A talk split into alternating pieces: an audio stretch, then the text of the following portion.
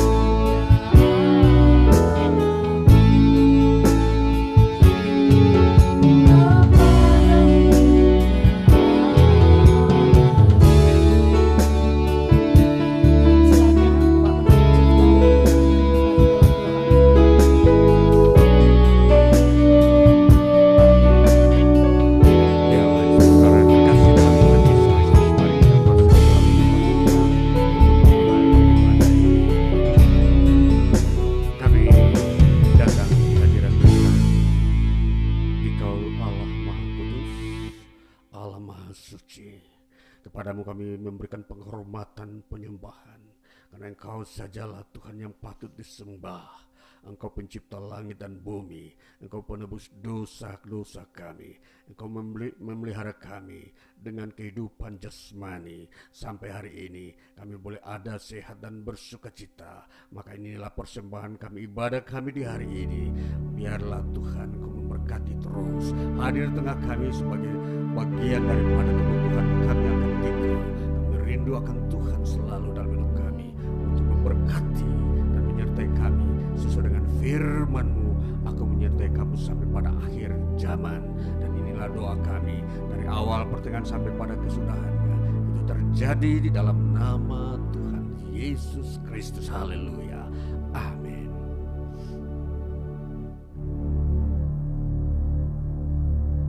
Puji Tuhan. Mari kita bangkit berdiri saudara-saudara. Kita mau menaikkan pujian dengan sukacita.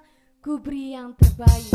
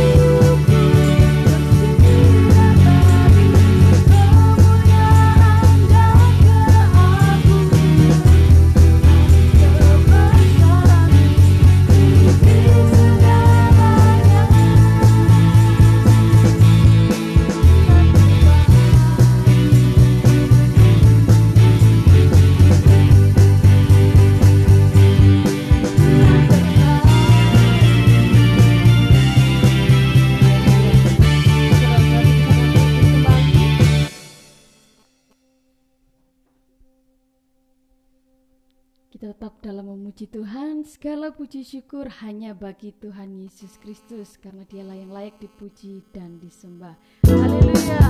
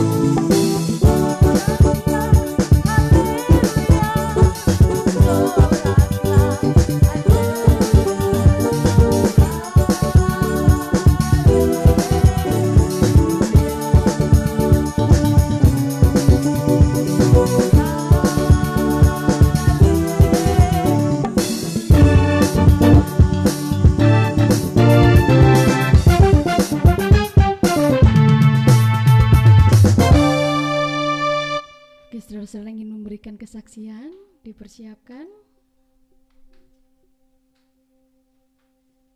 Mari kita menyambut kesaksian melalui pujian datanglah dan bertahta.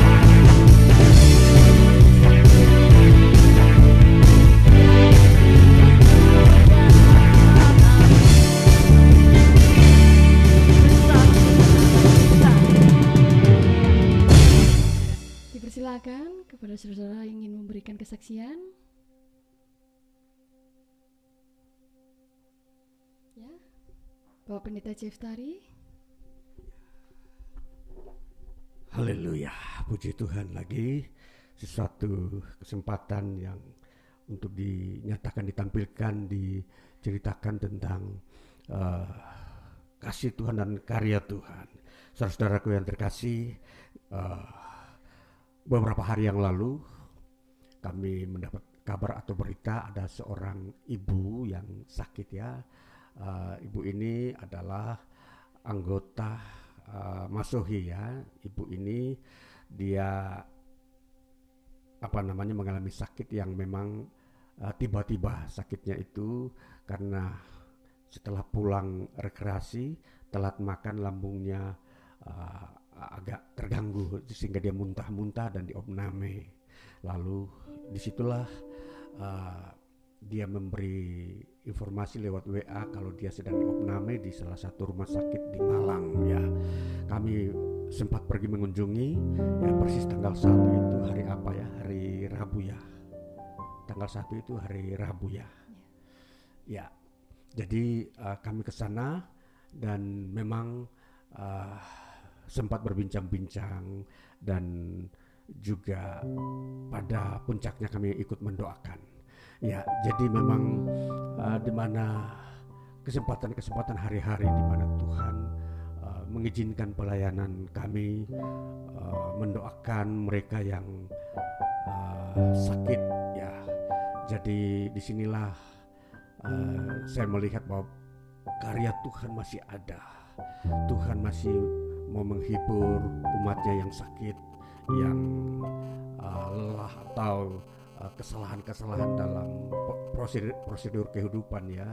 Jadi pasti ada mengalami uh, apa sakit ya. Jadi ya kami ikut mendoakan dan ibu ini sudah berusia 70 tahun lebih ya. Jadi kondisi gampang sakit istilahnya ya. Jadi uh, kami sempat memberikan doa dan nasihat bahwa perhatikan makanannya dan uh, jangan uh, telat makan. Jadi antara waktu makan dan uh, jenis makanan kita harus uh, nasihatkan juga karena uh, sakit lambung itu memang uh, uh, adalah sering kali uh, membuat manusia gampang sakit ya. Salah makan bisa sakit telat makan bisa sakit ya.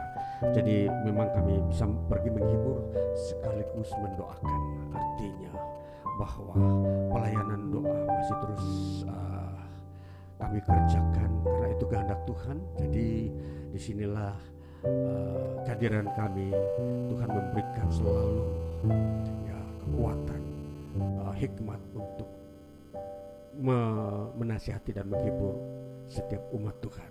Ya puji Tuhan uh, pelayanan boleh dapat kami kerjakan dalam awal bulan November ini lagi. Tuhan Yesus memberkati kita. Haleluya.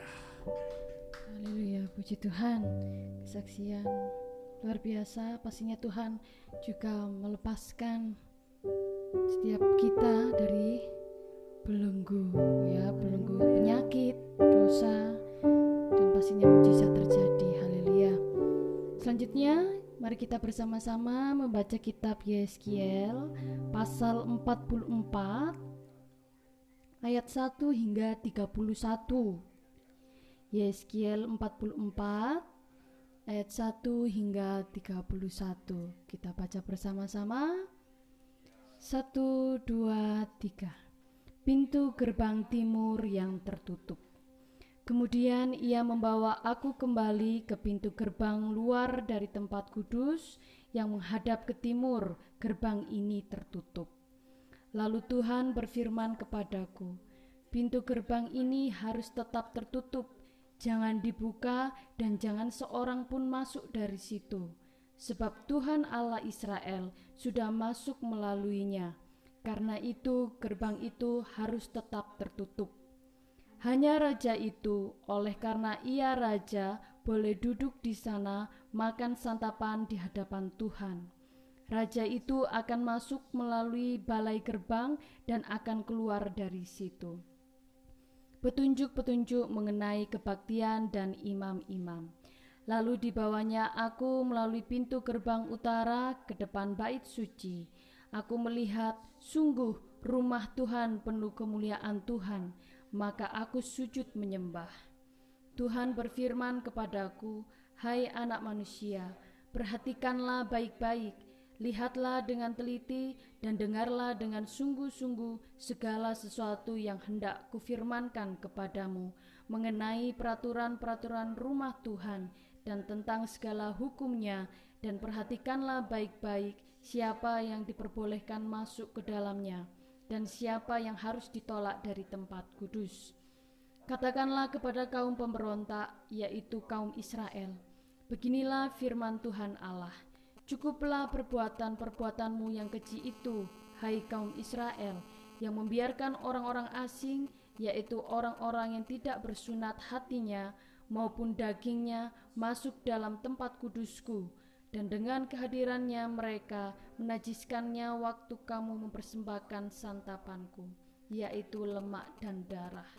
Dengan berbuat begitu kamu lebih mengingkari perjanjianku daripada dengan segala perbuatanmu yang kecil yang sudah-sudah kamu tidak memelihara barang-barangku yang kudus dan kamu mengangkat mereka untuk memelihara kewajibanmu terhadap aku di dalam tempat kudusku.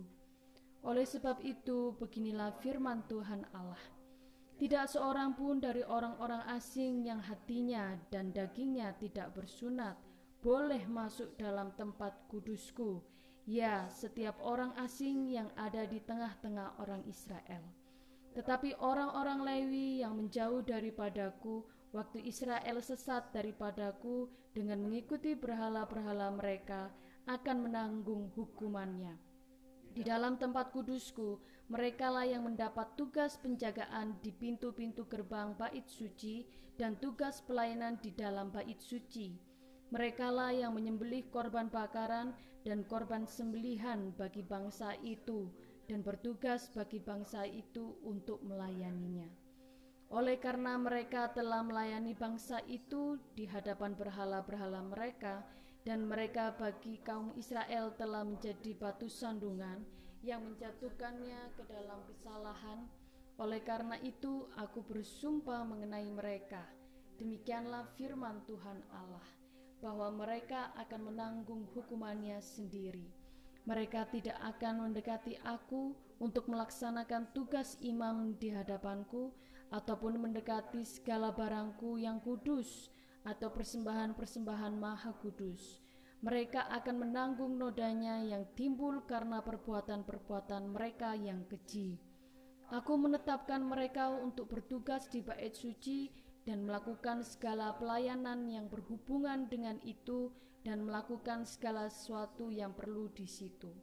Tetapi mengenai imam-imam orang Lei dari Bani Zadok yang menjalankan tugas-tugas di tempat kudusku, waktu orang Israel sesat daripadaku, merekalah yang akan mendekat kepadaku untuk menyelenggarakan kebaktian dan bertugas di hadapanku untuk mempersembahkan kepadaku lemak dan darah. Demikianlah firman Tuhan Allah. Merekalah yang akan masuk ke dalam tempat kudusku dan yang akan mendekati mejaku untuk menyelenggarakan kebaktian dan mereka akan menjalankan tugasnya terhadap aku. Maka kalau mereka hendak masuk dari pintu-pintu gerbang pelataran dalam, mereka harus mengenakan pakaian lenan. Mereka tidak boleh memakai pakaian bulu domba waktu mereka bertugas di pintu-pintu gerbang pelataran dalam atau waktu menyelenggarakan kebaktian dalam bait suci. Mereka harus memakai destar lenan dan memakai celana lenan, tetapi jangan memakai ikat pinggang yang menimbulkan keringat. Dan waktu mereka keluar ke pelataran luar menjumpai umat Tuhan itu, mereka harus menanggalkan pakaian mereka yang mereka pakai dalam menyelenggarakan kebaktian dan menyimpannya dalam bilik-bilik kudus. Kemudian mengenakan pakaian yang lain supaya umat itu jangan menjadi kudus disebabkan kena kepada pakaian imam-imam itu. Rambut mereka tidak boleh dicukur atau dibiarkan tumbuh panjang, melainkan harus dipotong pendek. Imam-imam tidak boleh minum anggur kalau mereka hendak masuk dalam pelataran dalam.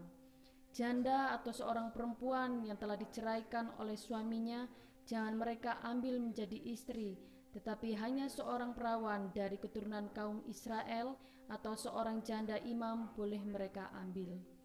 Mereka harus mengajar umatku tentang perbedaan antara yang kudus dengan yang tidak kudus dan memberitahukan kepada mereka perbedaan antara yang najis dengan yang tahir. Di dalam sesuatu perkara, mereka harus bertindak sebagai hakim dan mereka harus menghakiminya menurut peraturan-peraturanku. Mereka harus berpegang pada hukum-hukumku dan ketetapan-ketetapanku pada hari-hari rayaku dan menguduskan hari-hari sabatku. Mereka tidak boleh melihat orang mati oleh karena dengan demikian mereka menjadi najis. Hanya dengan mayat bapaknya atau ibunya, anaknya lelaki atau perempuan, kakak adiknya lelaki, kakak adiknya perempuan yang belum kawin, mereka boleh menajiskan dirinya. Sesudah pentahirannya, ia harus menghitung tujuh hari, dan pada hari ia masuk lagi ke tempat kudus, ke pelataran dalam, untuk menyelenggarakan kebaktian di tempat kudus, ia harus mempersembahkan korban penghapus dosanya. Demikianlah firman Tuhan Allah. Mereka tidak mendapat bagian milik pusaka, sebab akulah milik pusakanya, dan janganlah berikan kepada mereka tanah milik di Israel, sebab akulah milik mereka. Persembahan, korban penghapus dosa, dan korban penebus salah, merekalah yang harus memakannya, dan segala yang dikhususkan di tanah Israel adalah bagian mereka. Dan yang terbaik dari buah sulung apa pun, dan segala persembahan khusus dari apa pun, dari segala persembahan khususmu adalah bagian imam-imam. Juga yang terbaik dari tepung jelaimu harus kamu berikan kepada imam, supaya rumah-rumahmu mendapat berkat. Segala burung atau binatang yang sudah mati atau yang menjadi sisa mangsa binatang buas janganlah dimakan oleh imam-imam. Demikian pembacaan kitab Yeskiel pasal 44. Selanjutnya kita akan mendengarkan penyampaian firman Tuhan dan kita menaikkan pujian tetap setia untuk mengiringi kita dalam mendengarkan firman Tuhan.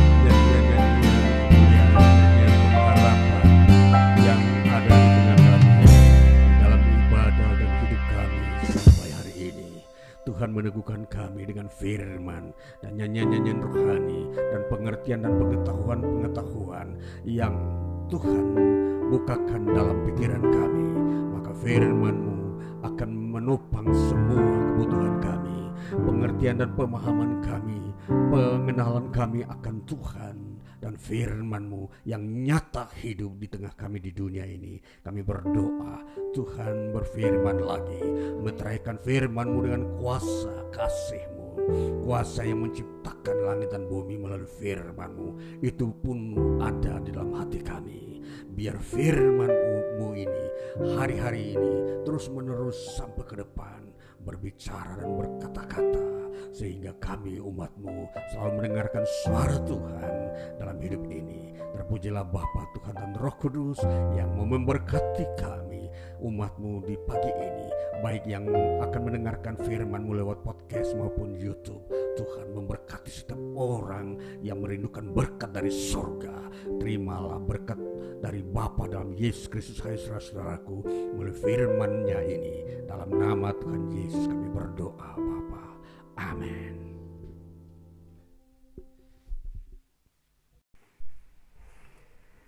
Ya Shalom saudara-saudaraku yang terkasih. Ya selamat hari Minggu. Dan kita sedang beribadah lagi ya. Kita akan mendengarkan firman Tuhan lagi. Mari kita buka bersama dari Injil Lukas pasal 17 bagian pertama ini ayat 20 hingga 24 dan kemudian nanti disambung dengan Injil Matius pasal 24 ayat 23 hingga ayatnya yang ke-28. Mari kita membaca per, yang bagian pertama Injil Lukas 17 ayat 20 mulai kedatangan kerajaan Allah. Atas pertanyaan orang-orang Farisi, apabila kerajaan Allah akan datang, Yesus menjawab katanya, kerajaan Allah datang tanpa tanda-tanda lahiriah. Juga orang tidak dapat mengatakan, lihat, ia ada di sini atau ia ada di sana. Sebab sesungguhnya kerajaan Allah ada di antara kamu.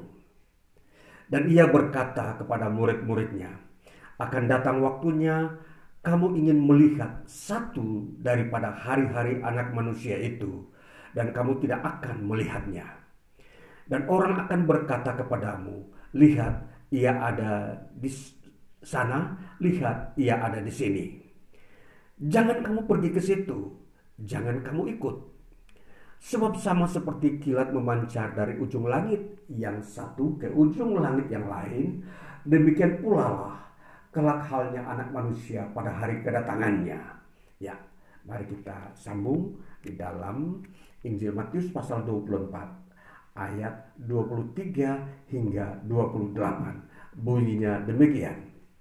Pada waktu itu, jika orang berkata kepada kamu, lihat Mesias ada di sini atau Mesias ada di sana, jangan kamu percaya. Sebab Mesias-Mesias palsu dan nabi-nabi palsu akan muncul dan mereka akan mengadakan tanda-tanda yang dahsyat dan mujizat-mujizat sehingga sekiranya mungkin mereka menyesatkan orang-orang pilihan juga. Camkanlah, aku sudah mengatakannya terlebih dahulu kepadamu. Jadi Apabila orang berkata kepadamu, lihat ia ada di padang gurun, janganlah kamu pergi ke situ. Atau lihat ia ada di dalam bilik, jangan kamu percaya. Sebab sama seperti kilat memancar dari sebelah timur dan melontarkan cahayanya sampai ke barat, demikian pula lah kelak kedatangan anak manusia. Di mana ada bangkai, di situ burung nasar berkerumun. Ya, sampai bagian jauh firman Tuhan yang kita baca dari kedua bacaan ini, saudaraku yang terkasih, ya ini kita hari ini uh, belajar lagi firman Tuhan untuk ditambahkan kepada kita sehingga kita uh, sungguh-sungguh hidup di dunia ini berdasarkan pengetahuan kita akan firman Tuhan. Itulah sebabnya dari dua bagian bacaan yang kita sudah baca, Ah, saya uh, mengajak kita um, untuk melihat tema daripada firman Tuhan ini adalah kerajaan Allah. Ya, Kalau kita melihat kerajaan Allah, itu berarti kita akan dibawa kepada suatu uh, konsep uh, pikiran kita bahwa apa itu kerajaan, ya, ya dengan kata lain bahwa uh, nanti kita akan melihat uh, pengertian utuh daripada kerajaan Allah itu, ya. Kerajaan Allah kita mau melihat bahwa adalah suatu sistem pemerintahan yang dibangun oleh Allah di tengah-tengah kehidupan manusia. Saudara, ini sistem ya, sistem pemerintahan yang dibangun oleh Allah. Ya, perhatikan yang ada di antara manusia. Nah, jadi uh, kita akan uh, mengerti bahwa kerajaan Allah itu bukan sesuatu yang maya, sesuatu yang fiktif atau sesuatu yang uh, tidak ada atau katakanlah sering kali dikatakan sebagai mitos, ya. Tidak saudara-saudara. Firman Allah, Alkitab sudah membukakan bagaimana kita melihat kerajaan Allah itu ada di tengah-tengah kehidupan kita di dunia ini. Saudara, mari kita melihat bagian bacaan yang kita sudah baca. Dikatakan dalam Injil Lukas, dikatakan sebagai berikut. Atas pertanyaan orang-orang Farisi, apabila kerajaan Allah akan datang? Jadi pertanyaannya orang-orang Farisi ini orang-orang yang pandai ya. Orang-orang Farisi ini adalah orang-orang yang mempunyai posisi strategis. Ya mereka bukan saja pandai tapi mereka mempunyai posisi dalam pengaruhnya di tengah bangsa Israel. Ya jadi dalam sistem jabatan-jabatan uh, di dalam uh, iman uh, atau agamawi orang Israel orang Farisi ini mereka adalah tokohnya. Mereka disebut orang-orang Farisi nah orang Farisi ini di dalam ketentuan uh, peraturan di Israel hanya terdiri dari hanya 70 orang. Jadi tidak boleh lebih dan mereka ini keturunan-keturunan imam. Ya. Yang harus menduduki posisi orang Farisi ini adalah mereka keturunan imam. Artinya nenek moyang mereka memang imam di bait Allah, ya. Jadi dan mereka itu hanya dipilih 70 orang. Nah, jadi tidak bisa lebih. Tidak boleh kurang. Sama seperti kalau kita uh, mengerti bahwa parlemen-parlemen di setiap negara ada. Yang terdiri kalau di Indonesia ada kurang lebih 500 anggota. Di anggota DPR, MPR ya. Indonesia itu kurang lebih ada 500 ya. Jadi itu mirip. Ini seperti parlemen. Jadi kalau Farisi itu adalah sebuah lembaga keagamaan di Israel yang terdiri dari 70 orang. Nah, mereka bertanya kepada Yesus, kapan kerajaan Allah itu datang? Dikatakan, apabila atau kapan kerajaan Allah itu datang? Nah, saudara, pertanyaan ini tentunya sudah uh, menjadi bagian daripada pemahaman orang Farisi bahwa kerajaan Allah itu pasti datang, tapi kapan? Nah, mari kita memperhatikan pertanyaan ini. Pertanyaan bagaimana kita mengerti dulu uh, pemahaman tentang kerajaan Allah ya? Nanti kita memperhatikan apa yang kita uh, sudah gariskan di sini tentang tema kita firman Tuhan ini adalah kerajaan Allah. Yesus memberikan sebuah uh, penjelasan bahwa kerajaan Allah itu kedatangannya ya kita perhatikan kedatangannya itu dikatakan tidak ada tanda-tanda lahiriah. Dikatakan di situ ayat 20 20 seterusnya jawab Yesus. Katanya, kerajaan Allah datang tanpa tanda-tanda lahiriah. Saudara, kita memperhatikan jawaban Yesus tanpa tanda-tanda lahiriah. Apa ini? Tanda-tanda lahiriah dikatakan dalam teks Yunani disebut parateresis. Ya, Parateresis itu artinya kalau diterjemahkan cara yang tidak dapat diamati. Ya, jadi tidak bisa dilihat dengan mata atau bahkan dipikirkan secara uh, rumusan-rumusan manusia, ilmu pengetahuan manusia di bumi. Jadi tidak ada ilmu pengetahuan di bumi ini yang bisa dikeluarkan oleh manusia untuk menentukan kedatangan kerajaan Allah. Jadi ini saudara-saudara, jadi tidak seorang pun bisa uh, berkata dia pandai walaupun dia jenis bahwa bisa uh, uh, menghitung hari-hari kerajaan Allah itu datang. Nah, ini salah satu rahasia yang harus kita ketahui saudara-saudara. Jadi sepanjang manusia hidup di bumi ini, dari mulai katakanlah uh, kita uh, menciptakan orang-orang uh, zaman purbakala, boleh kata kalau kita menghubungkan dengan uh, permulaan penciptaan sampai kepada masa nanti kesudahan alam, tidak seorang pun bisa mengetahui hari-hari kedatangan kerajaan Allah. Nah, ini rahasia. Jadi pengetahuan ini meyakinkan kita sehingga kita tidak boleh mencari seorang pun di muka bumi ini untuk menanyakan kepada dia kapan hari kerajaan Allah itu datang. Ya, tidak ada gunanya dan sia-sia bahkan bisa terjadi penyesatan kalau manusia berupaya, berusaha mencari tahu hari datangnya kerajaan Allah itu. Nah, ini sudah ditegaskan oleh Yesus. Ya, jadi kita harus perhatikan bagaimana rahasia ini dibukakan oleh Yesus supaya jangan banyak orang disesatkan oleh orang-orang yang uh, sebenarnya bukan nabi, mereka katakan nabi, ya. Bukan Mesias mereka sebut dirinya Mesias, ya. Inilah yang menjadi uh, penegasan oleh Yesus. Saudara, kita terus uh, melihat tentang kerajaan Allah ini. Nah, jadi soal kedatangannya sudah kita menemukan satu rumusan yang diberikan oleh Tuhan Yesus Kristus bahwa tidak ada seorang pun di muka bumi yang bisa memberikan jawaban tentang hari kedatangan kerajaan Allah ini. Nanti kita melihat selanjutnya. Kemudian kita memperhatikan bahwa kerajaan Allah itu apa? Ya. Apakah itu sama dengan kerajaan manusia? Nah, ini yang uh, perlu saudara-saudara ya kita uh, harus membuka wawasan kita bahwa memang kerajaan Allah dengan kerajaan manusia itu berbeda.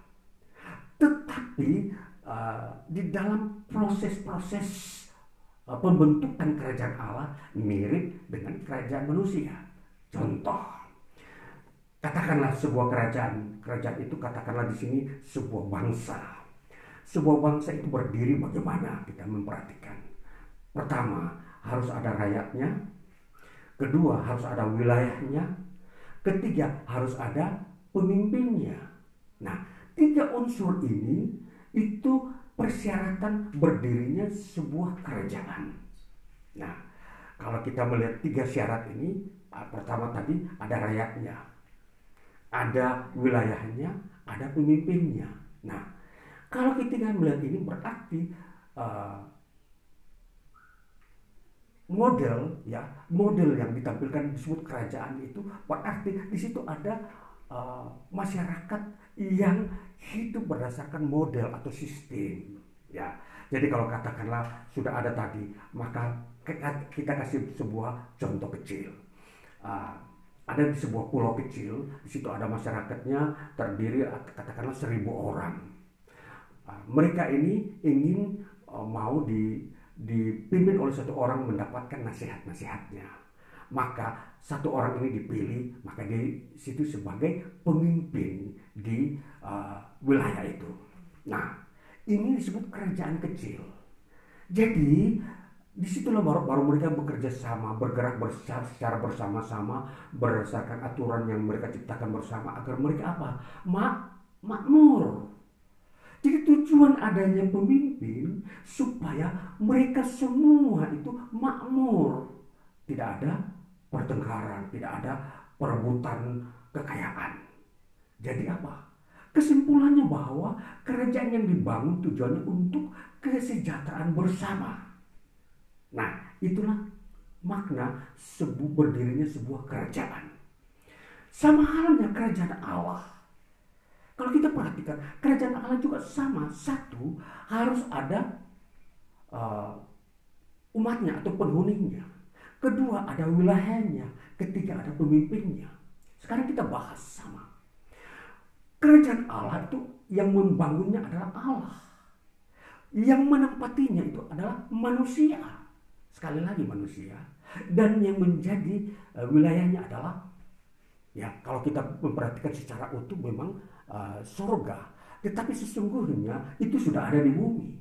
Ya, kerajaan Allah itu dia bukan saja nanti di surga, tapi di bumi ini sudah ada. Namun kita perhatikan uh, kalau kita memperhatikan wilayahnya khususnya bumi, bumi ini adalah wilayah sementara. Karena apa? Karena kasus di mana uh, dosa telah hadir di bumi sehingga bumi ini akan dihancurkan lalu nanti diganti dengan bumi yang baru. Nah, nanti di bumi yang baru itulah baru kerajaan Allah itu selamanya. Nah, ini, nanti kita perhatikan saudara-saudara. Jadi kerajaan Allah itu sesungguhnya memang uh, ditempatkan nanti di kerajaan uh, di bumi yang baru untuk selamanya. Jadi siapa pemimpinnya? Kalau kita memperhatikan, di sini Allah yang membangun, tetapi pemimpin kerajaan Allah ini adalah Yesus Kristus.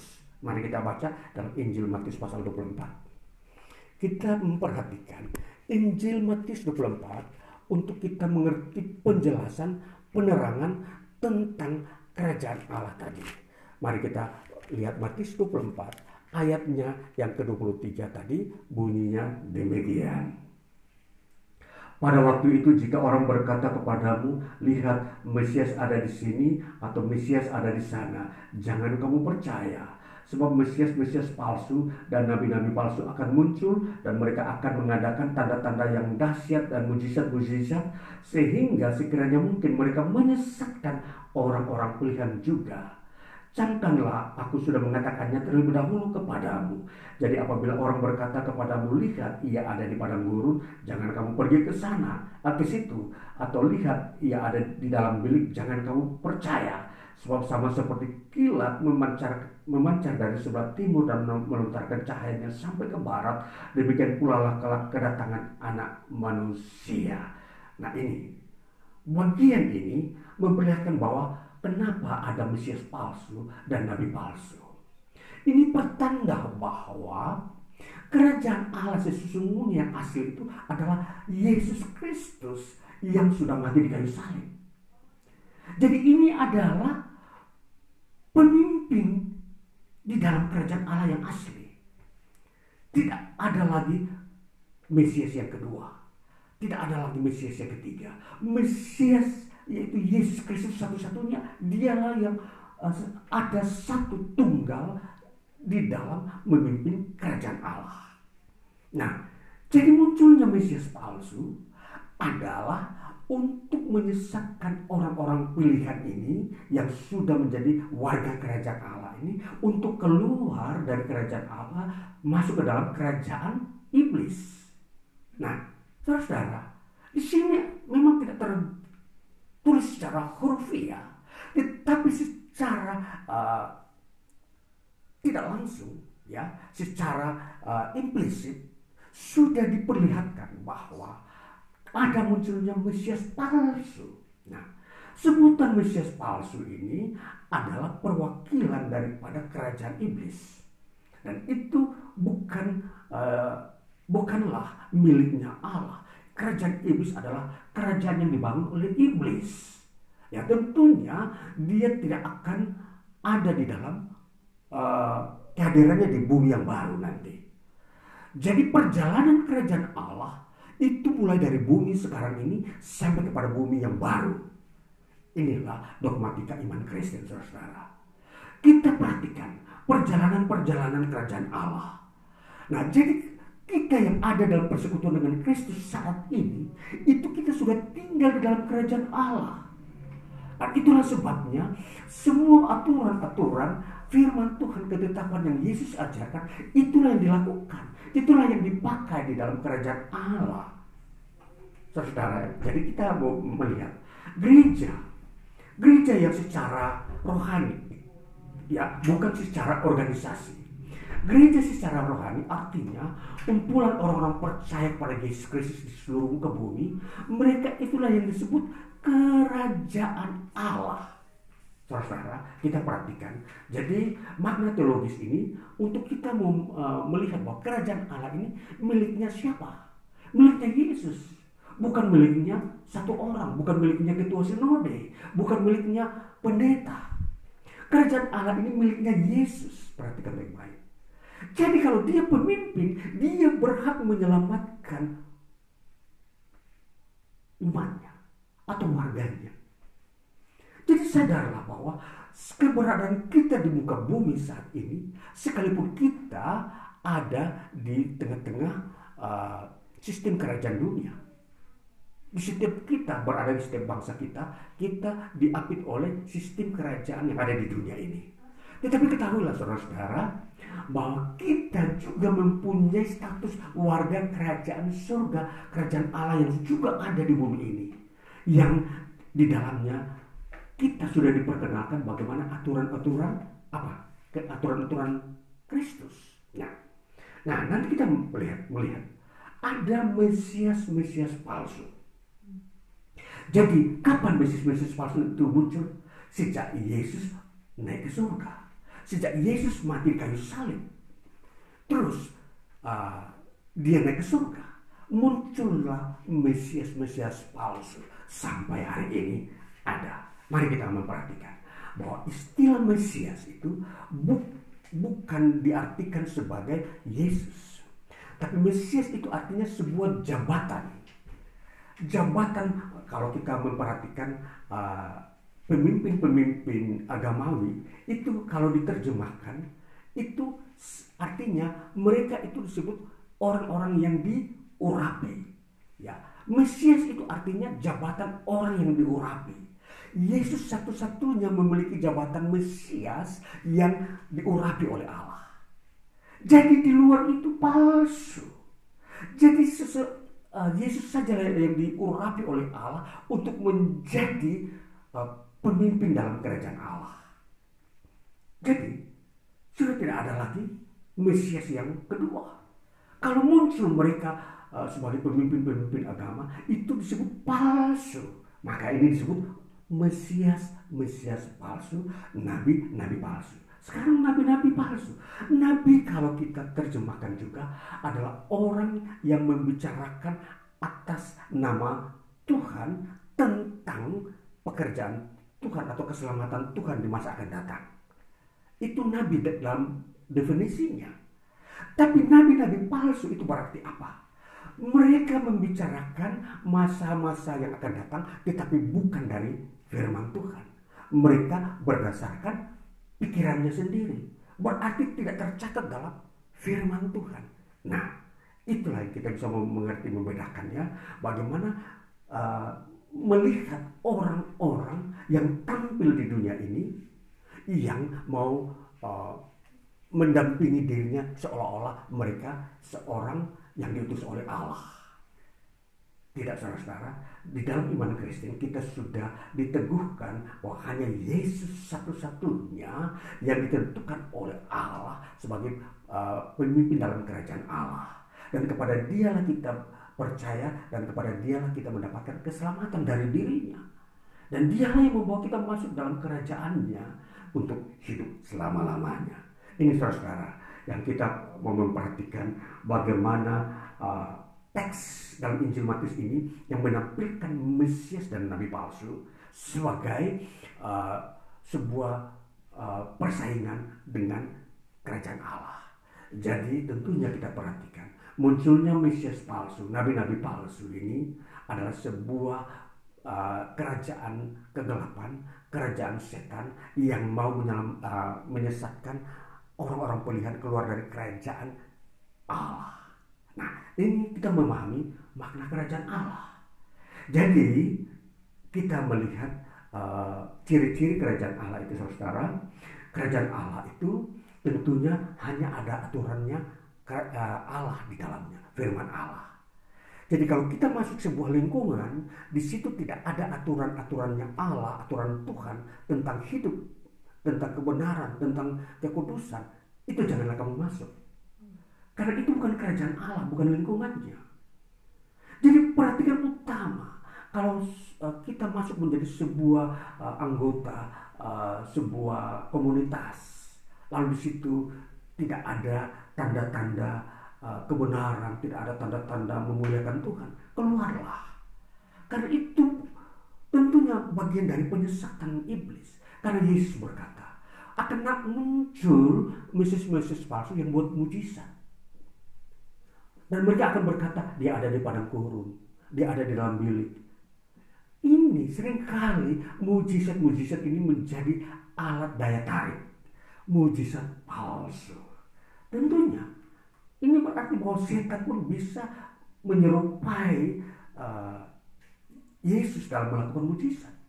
Iblis bisa uh, uh, menampilkan kemiripan-kemiripan, tetapi sesungguhnya itu dari setan. Dan itu membuat manusia tersesat dan tidak bisa melihat kekudusan Tuhan. Jadi ini saudara-saudara kita memperhatikan ciri-ciri yang yang harus kita uh, begitu kenal. Bahwa di dunia ini antara kerajaan Allah dan kerajaan setan itu tidak jauh berbeda. Beda tipis. Hanya satu, kalau di dalam kerajaan Allah itu mengedepankan kekudusan.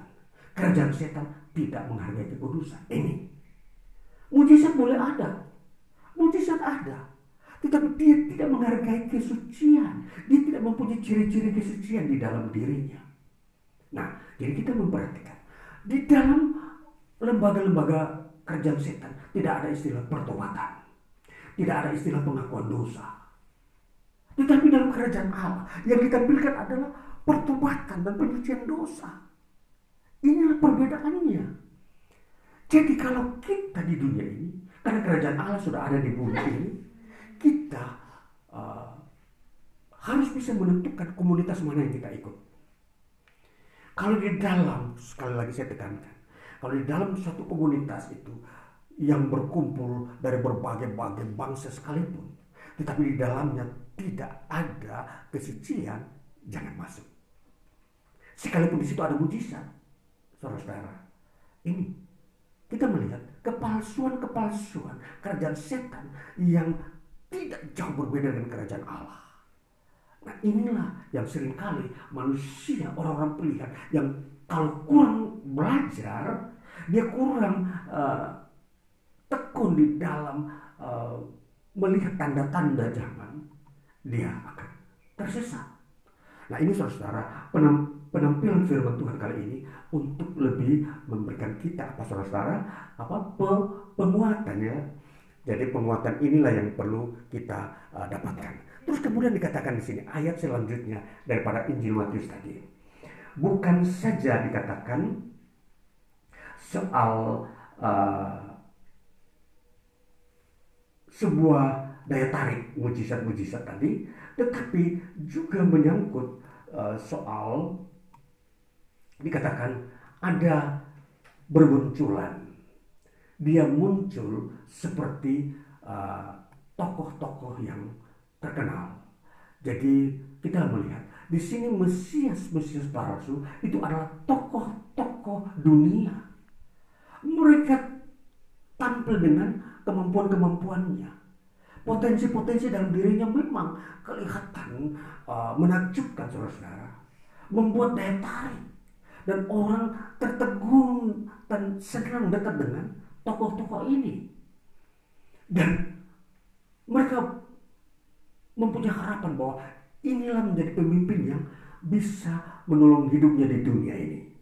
Tetapi saudara, ternyata ini palsu. Dalam rangka kerajaan Allah dia tidak menjadi bagian daripada kerajaan Allah. Karena hanya Yesus saja satu-satunya, tidak ada wakil Yesus. Yesus tidak membangun kerajaan, dia mendiri, mengangkat seorang wakil. Tidak ada. Hanya Yesus tunggal, saudara-saudara perhatikan. Jadi Yesus tidak mengangkat wakil, wakilnya untuk membangun kerajaannya. Jadi kerajaan Allah itu tidak ada sistem wakil sekretaris bendahara, tidak ada. Kalau di kerajaan setan masih banyak. Ada ketuanya, ada wakilnya, ada uh, uh, bodyguardnya. Yesus nggak butuh semua itu. Yesus tunggal itu sebabnya kerajaan Allah kerajaan yang dipimpin oleh uh, seorang raja yang disebut uh, tunggal. Dialah anak Allah. Jadi tidak ada Tidak ada uh, pemahaman-pemahaman yang uh, yang yang berkembang bahwa ada wakil Yesus tampil membawa kerajaan damai. Tidak ada. Jadi sejak Yesus mati di kayu salib sampai hari ini, dialah yang ditentukan Allah sebagai pemimpin kerajaan Allah. Tidak ada penjelmaan Yesus. Tidak ada uh, roh Yesus masuk di dalam diri seseorang untuk uh, menampilkan uh, Mesias di situ. Tidak ada. Jadi semua hal-hal pikiran-pikiran uh, tahayul manusia yang sering kali uh, diambil dari uh, pemahaman-pemahaman kaum-kaum penyembah berhala yang seolah-olah meng, uh, meng, menganalogikan bahwa seseorang yang tampil uh, dengan superpowernya di situ di, dianggap roh Yesus ada di dalam dirinya. Tidak saudara-saudara. Yesus memberikan rohnya hanya kepada orang percaya. Roh itu roh kudus untuk tunduk kepada Yesus. Bukan untuk menggantikan Yesus. Tidak ada orang percaya yang harus tampil menggantikan Yesus untuk memimpin kerajaan Allah. Tidak ada. Rasul-rasul tidak mereka diangkat Yesus untuk memerintah bersama Yesus. Tetapi mereka bukanlah pemimpin dalam kerajaan Allah. Pemimpinnya adalah Yesus. Tuhan anak Allah itu.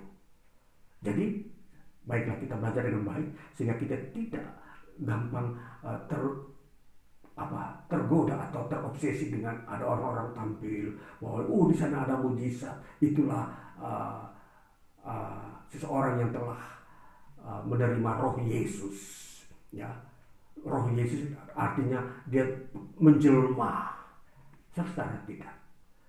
Jadi Yesus melakukan mujizat melalui Roh Kudus itu hanya melalui hambanya. Dan mereka bukanlah Yesus. Mereka bukanlah Mesias tetapi hambanya Tuhan. Ya jadi hamba Tuhan dalam gereja mereka tidak bisa disebut Mesias hanya di dunia luar gereja saja yang mau menyeru, menyebut dirinya serupa seperti Mesias. Tokoh-tokoh yang mempengaruhi umat manusia yang untuk membawa manusia kepada percaya kepada dia. Percaya mengikuti apa yang dia punya. Keinginan dan pikiran. Jadi ini saudara-saudara yang terkasih. Di dalam memahami kerajaan Allah. Di sini kita uh, dibukakan rahasia. Supaya ketika kedatangan kerajaan Allah itu sesungguhnya kita adalah orang-orang yang terpilih. Kita orang yang sudah mengambil bagian di dalamnya. Sejak kita percaya kepada Yesus. Jadi prinsip perjanjian dengan Kristus bukan uh, mengalami penyusutan sekali tanda tangan sekali percaya kepada Yesus itu bersifat kekal. Tidak ada sebuah kadaluarsa perjanjian Kristus dengan umatnya. Jadi saudara-saudara kalau kita memperhatikan ini, maka kita hidup menurut pola yang Yesus tetapkan. Kerajaan Allah mempunyai pola di dunia ini. Maka pola-pola uh, yang ditetapkan oleh Kristus Yesus itu kita harus ikuti. Karena kita anggotanya. Kita anggota kerajaan Allah orang Kristen. Percaya. Lihatlah firman Tuhan. Inilah ketentuan pola yang harus kita lakukan. Kita tidak boleh mengadopsi Eh, peraturan-peraturan uh, dunia ini untuk masuk dalam kerajaan Allah kita. Kerajaan ini kerajaan Allah, gereja itu kerajaan Allah. Jadi inilah yang harus kita tahu bahwa Yesus memerintah umatnya, orang-orang tinggal di dalamnya melalui firman-Nya. Maka setiap anggota jemaat harus tahu firman Allah. Alkitab ini harus tahu saudara apa isinya, apa peraturannya, apa ketentuan, bagaimana jalan-jalan yang harus kita lalui. Dan ini saudara-saudara, ini kita perhatikan bahwa ini bagian yang harus kita ketahui. Bahwa kita menjadi anggota kerajaan Allah, maka kita harus memperhatikan cara-cara aturan-aturan di dalam kerajaan Allah itu. Nah, inilah kita ada di dalam ibadah ini. Itu adalah salah satu pola kerajaan Allah.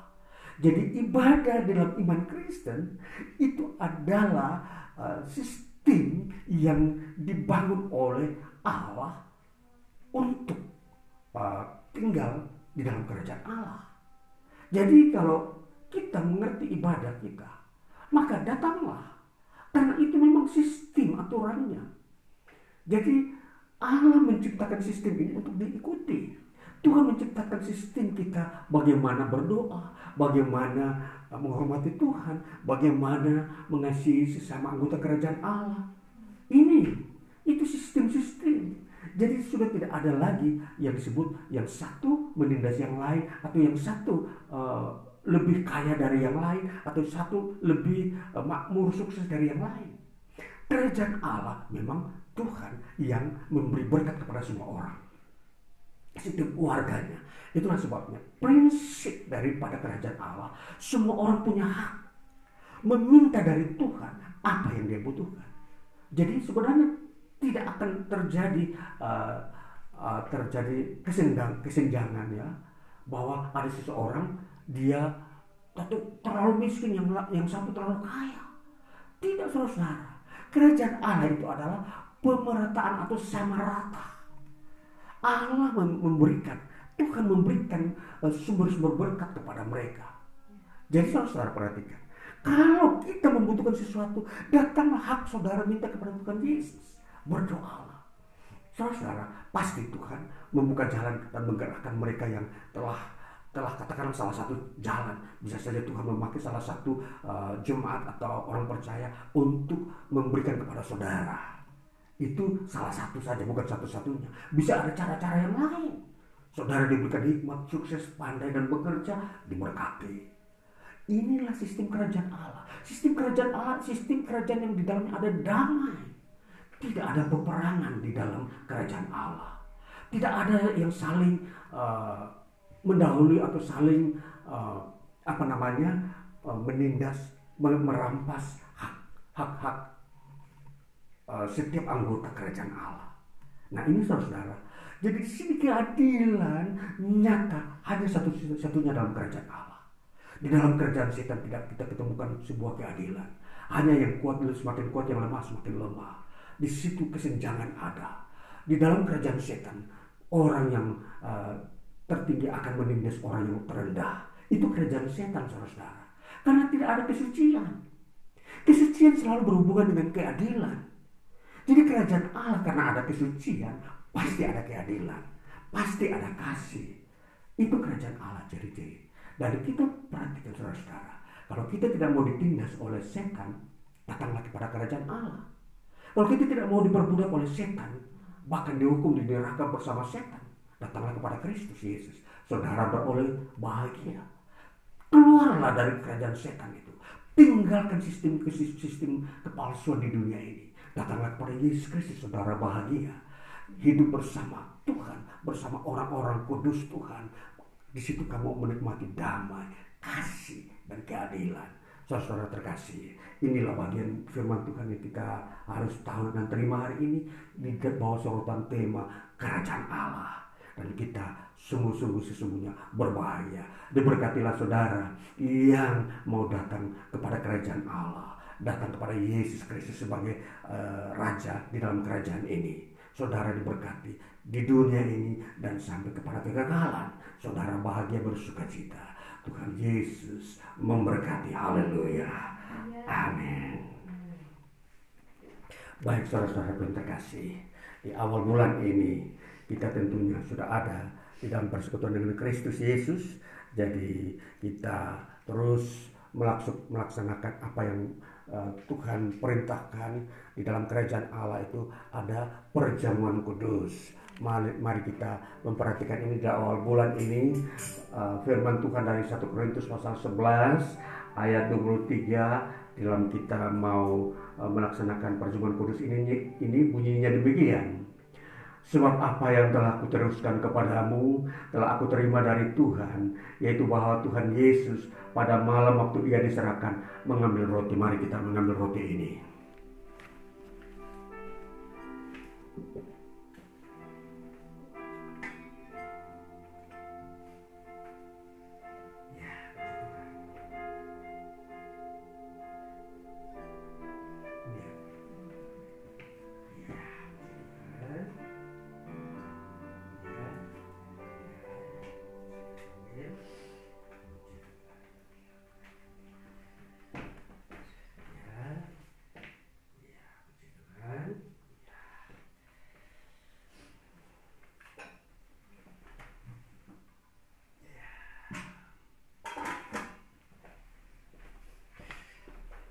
Ya, puji Tuhan, mari kita mengangkat roti ini dan kita memperhatikan perintah Tuhan berikutnya dikatakan begini.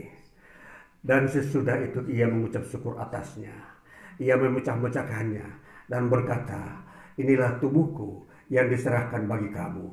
Perbuatlah ini menjadi peringatan akan aku. Mari kita makan bersama-sama dalam nama Tuhan Yesus. Haleluya.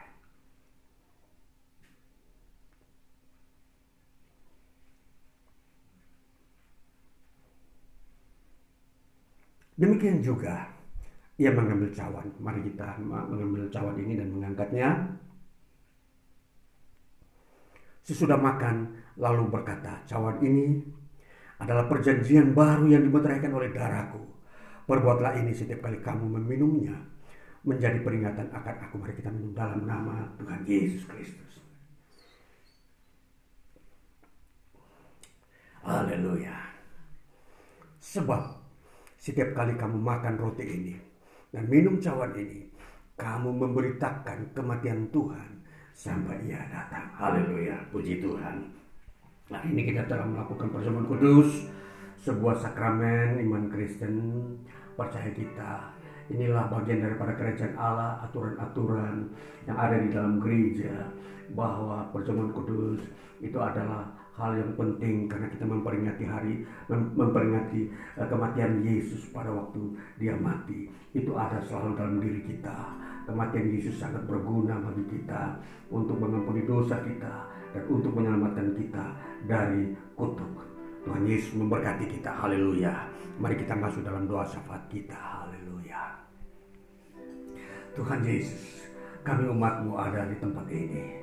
Kami bagian daripada kerajaan Allah yang ada di permukaan bumi.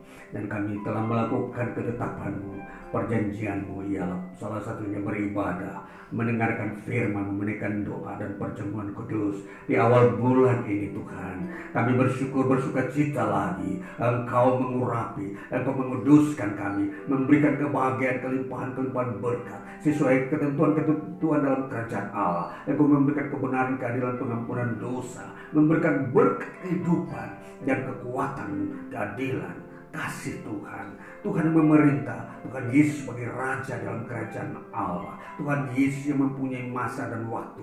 Yang Tuhan Yesus mempunyai hari-hari tentang terwujudnya kerajaan Allah kepada kekekalan. Saat ini kami sudah dipersiapkan Tuhan di dalam menyongsong hari kedatangan kerajaan Allah yang sempurna di mana kerajaan Allah itu adalah kerajaan kebangkitan orang mati, kerajaan yang menghidupkan manusia, melepaskan manusia dari hukuman neraka, melepaskan manusia dari kutuk dan dosa, dan membawa kepada kehidupan kebahagiaan, kasih dan damai sejahtera. Oh Bapak sekalipun kami ada di dunia ini, kami masih melihat di dunia memang masih banyak pencobaan-pencobaan, masih banyak kesalahan kekeliruan-kekeliruan yang masih terjadi. Tapi kami bersyukur ada pengampunan dosa, ada pengudusan Tuhan untuk memulihkan. Karena perjanjian Tuhan bersifat kekal. Orang yang percaya kepada Kristus Yesus, mereka akan dipelihara Tuhan. Mereka akan dipelihara sampai kepada hari tibanya kerajaan Allah. Kami bersyukur perjanjian Tuhan ini. Terima kasih umatmu tempat ini yang kau telah pelihara. Biar kau bangun terus, perkembangkan kami umatmu tempat ini. Kami ingin memuliakan engkau di tempat ini. Dengan bangsa kami, kota kami. Kami ingin menyembah Tuhan di tempat ini. Kami ingin mempersembahkan korban syukur kami. Dan kami hidup uh, bersekutu dengan Tuhan di tempat ini. Dan turunlah berkat dari surga senantiasa atas kami. Engkau melepaskan kami keluar dari segala penyakit dan kemalangan, dari bencana dan kesukaran. Engkau memimpin kami masuk ke, ke dalam kelimpahan berkat yang kau telah sediakan. Perjanjian-perjanjian yang kau telah uh, sampaikan. Itu kau genapkan di dalam masa-masa hidup kami.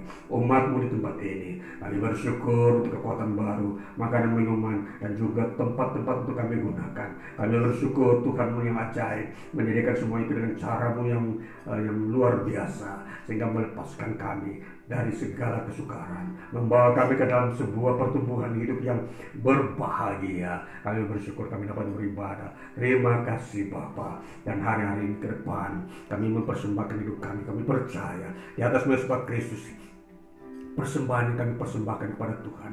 Sungguh berkenan dan uh, kudus adanya. Maka biar setiap umatmu tempat ini akan memasuki hari besok dan seterusnya sebagaimana Tuhan kehendaki supaya penuh dengan kemuliaan kemuliaan. Mereka yang bekerja dalam rumah tangga yang sekolah, yang berbisnis, mereka yang bekerja sederhana, tapi situ ada kebahagiaan, ada kesuksesan. Tuhan ada, Tuhan memberkati, Tuhan memakai kami menjadi alat Tuhan untuk berbicara, untuk menyampaikan kebenaran-kebenaran Tuhan, supaya mereka yang lemah, yang sakit disembuhkan, yang lemah dikuatkan, yang uh, susah dihiburkan, dan semua ini Bapak membuat kami semakin percaya bahwa Tuhan ada membela kami, memelihara kami dalam kerajaanmu.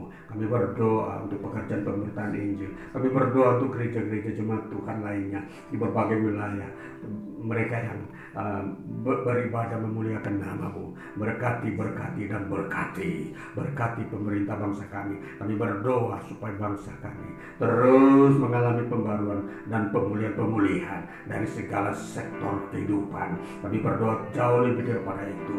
Semua orang akan melihat bahwa kemuliaan Tuhan ada di tengah bangsa kami. Bahwa Tuhan ada untuk menyelamatkan, mengampuni, dan memberikan pemulihan hidup yang sakit disembuhkan, yang bahkan yang sedang kondisi terparah dipulihkan, diangkat, dibangkitkan, mereka yang miskin dipulihkan, mereka yang susah dihiburkan. Oh Tuhan itu pekerjaan-pekerjaan kerajaan Allah yang ada di tengah dunia, di tengah kami saat ini. Itulah sebabnya kami berdoa supaya terjadi mujizat Kristus Yesus yang dikerjakan oleh Tuhan dan rohnya, roh kudusmu di tengah kami. Tuhan Yesus terima kasih. Kami berdoa untuk uh, kondisi-kondisi dunia yang saat, ini sedang mengalami uh, situasi terpuruk. Kami mendoakan peperangan-peperangan yang sedang terjadi. Kami berdoa supaya ada keselamatan, pemulihan dan perdamaian. Kami berdoa supaya nama Tuhan dipermuliakan. Kami berdoa rencana Tuhanlah yang terindah. Kami berdoa supaya pengampunan dosa itu dibukakan, dinyatakan rahasia bagaimana pertobatan pengampunan dosa itu dapat terjadi. Kami bersyukur. Maka ini segala dosa buat kami. Kami naikkan kepadamu Bapa, Tuhan kami Yesus Kristus. Allah yang maha tahu. Tuhan yang memperhatikan kehidupan di dunia ini. Maka ini doa kami. Turunlah anugerah Tuhan dari surga. Kasih dari para Allah Bapa persekutuan dengan uh, Tuhan Yesus Kristus, pengemburan Roh Kudus menyertai kami semua hari ini terus sampai selama-lamanya dan kami berdoa sesuai dengan apa yang Tuhan ajarkan kepada kami Bapa kami yang di surga dikuduskanlah namamu datanglah kerajaanmu Jadilah kehendakmu di bumi seperti di surga. Berikanlah kami pada hari ini makanan kami yang secukupnya dan ampunilah kami akan kesalahan kami. Seperti kami juga mengampuni orang yang bersalah kepada kami. Dan janganlah membawa kami ke dalam pencobaan. Tetapi lepaskanlah kami daripada yang jahat. Karena engkau yang punya kerajaan, kuasa dan kemuliaan sampai selama-lamanya. Terima kasih Yesus. Terima kasih Yesus. Puji syukur hanya bagimu Ya Allahku Ya Tuhanku Terima kasih Yesus. Terima kasih Yesus. Puji syukur hanya bagimu. Terima Bapa,